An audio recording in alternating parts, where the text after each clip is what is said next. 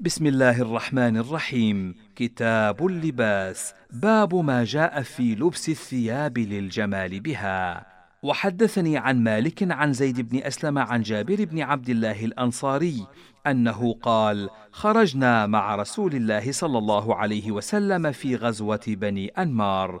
قال جابر فبين أنا نازل تحت شجرة إذا رسول الله صلى الله عليه وسلم أقبل فقلت يا رسول الله هلم إلى الظل قال فنزل رسول الله صلى الله عليه وسلم فقمت إلى غرارة لنا فالتمست فيها شيئا فوجدت فيها جرو قثاء فكسرته ثم قربته إلى رسول الله صلى الله عليه وسلم فقال من أين لكم هذا؟ قال فقلت خرجنا به يا رسول الله من المدينة. قال جابر وعندنا صاحب لنا نجهزه يذهب يرعى ظهرنا. قال فجهزته ثم أدبر يذهب في الظهر وعليه بردان له قد خلقا. قال فنظر رسول الله صلى الله عليه وسلم إليه فقال أما له ثوبان غير هذين؟ فقلت بلى يا رسول الله له ثوبان في العيبة كسوته إياهما. قال فادعه فمره فليلبسهما. قال فدعوته فلبسهما ثم ولى يذهب. قال فقال رسول الله صلى الله عليه وسلم ما له ضرب الله عنقه أليس هذا خيرا له؟ قال فسمعه الرجل فقال يا رسول الله في سبيل الله. فقال رسول الله صلى الله عليه وسلم في سبيل الله. قال فقتل الرجل في سبيل الله. وحدثني عن مالك أنه بلغه أن عمر بن الخطاب قال إني لأحب أن أنظر إلى القارئ أبيض الثياب. وحدثني عن مالك عن أيوب بن أبي تميمة عن ابن سيرين قال قال عمر بن الخطاب إذا أوسع الله عليكم فأوسعوا على أنفسكم جمع رجل عليه ثيابه. باب ما جاء في لبس الثياب المصبغة والذهب. وحدثني عن مالك عن نافع أن عبد الله بن عمر كان يلبس الثوب المصبوغ بالمشق والمصبوغ بالزعفران. قال يحيى وسمعت مالكا يقول وأنا أكره أن يلبس الغلمان شيئا من الذهب لأنه بلغني أن رسول الله صلى الله عليه وسلم نهى عن تختم الذهب. فأنا أكرهه للرجال الكبير منهم والصغير. قال يحيى وسمعت مالكا يقول في الملاحف المعصفرة في البيوت للرجال وفي الأفنية قال لا أعلم من ذلك شيئا حراما وغير ذلك من اللباس أحب إلي. باب ما جاء في لبس الخز. وحدثني عن مالك عن هشام بن عروة عن أبيه عن عائشة زوج النبي صلى الله عليه وسلم أنها كست عبد الله بن الزبير مطرف خز كانت عائشة تلبسه. باب ما يكره للنساء لبسه من الثياب. وحدثني عن مالك عن علقمة بن أبي علقمة عن أمه أنها قالت دخلت حفصة بنت عبد الرحمن على عائشة زوج النبي صلى الله عليه وسلم وعلى حفصة خمار رقيق فشقته عائشة وكستها خمارا كثيفا. وحدثني عن مالك عن مسلم بن أبي مريم عن أبي صالح عن أبي هريرة أنه قال نساء كاسيات عاريات مائلات مميلات لا يدخلن الجنة ولا يجدن ريحها وريحها يوجد من مسيرة خمسمائة سنة.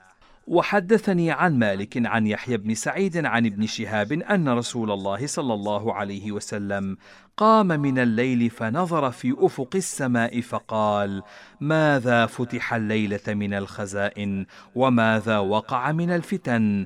كم من كاسية في الدنيا عارية يوم القيامة أيقظوا صواحب الحجر.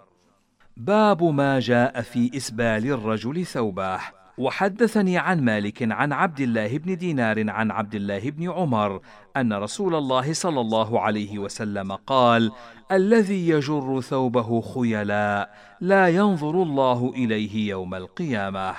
وحدثني عن مالك عن أبي الزناد عن الأعرج عن أبي هريرة أن رسول الله صلى الله عليه وسلم قال لا ينظر الله تبارك وتعالى يوم القيامة إلى من يجر إزاره بطرا. وحدثني عن مالك عن نافع وعبد الله بن دينار وزيد بن أسلم كلهم يخبره عن عبد الله بن عمر أن رسول الله صلى الله عليه وسلم قال لا ينظر الله يوم القيامة إلى من يجر ثوبه خيلا وحدثني عن مالك عن العلاء بن عبد الرحمن عن أبيه أنه قال سألت أبا سعيد الخدري عن الإزار فقال أنا أخبرك بعلم سمعت رسول الله صلى الله عليه وسلم يقول إزرة المؤمن إلى أنصاف ساقيه لا جناح عليه فيما بينه وبين الكعبين ما أسفل من ذلك ففي النار ما أسفل من ذلك ففي النار.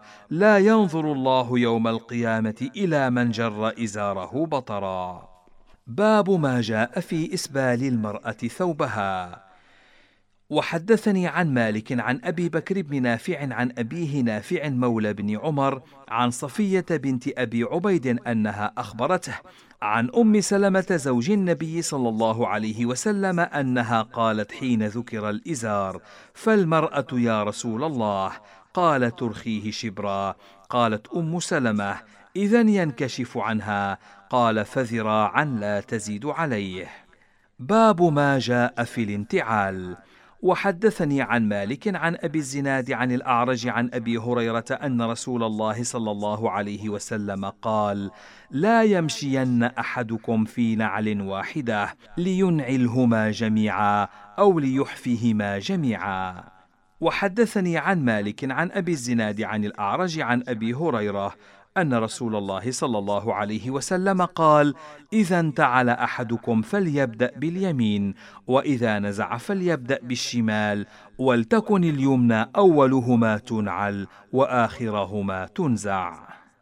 وحدثني عن مالك عن عمه أبي سهيل بن مالك عن أبيه عن كعب الأحبار أن رجلا نزع نعليه فقال لم خلعت نعليك لعلك تاولت هذه الايه. فاخلع نعليك انك بالوادي المقدس طوى. قال كعب للرجل اتدري ما كانت نعلى موسى؟ قال مالك لا ادري ما اجابه الرجل. فقال كعب كانتا من جلد حمار ميت. باب ما جاء في لبس الثياب. وحدثني عن مالك عن أبي الزناد عن الأعرج عن أبي هريرة أنه قال نهى رسول الله صلى الله عليه وسلم عن لبستين وعن بيعتين عن الملامسة وعن المنابذة وعن أن يحتبي الرجل في ثوب واحد ليس على فرجه منه شيء وعن أن يشتمل الرجل بالثوب الواحد على أحد شقيه. وحدثني عن مالك عن نافع عن عبد الله بن عمر أن عمر بن الخطاب رأى حلة سيراء تباع عند باب المسجد فقال يا رسول الله لو اشتريت هذه الحلة فلبستها يوم الجمعة وللوفد إذا قدموا عليك فقال رسول الله صلى الله عليه وسلم إنما يلبس هذه من لا خلاق له في الآخرة ثم جاء رسول الله صلى الله عليه وسلم منها حلل فأعطى عمر بن الخطاب منها حلة فقال عمر يا رسول الله أكسوتنيها وقد قلت في حلة عطارد ما قلت. فقال رسول الله صلى الله عليه وسلم لم أكسكها لتلبسها. فكساها عمر أخا له مشركا بمكة. وحدثني عن مالك عن إسحاق بن عبد الله بن أبي طلحة أنه قال قال أنس بن مالك رأيت عمر بن الخطاب وهو يومئذ أمير المدينة وقد رقع بين كتفيه برقع ثلاث لبد بعضها فوق بعض.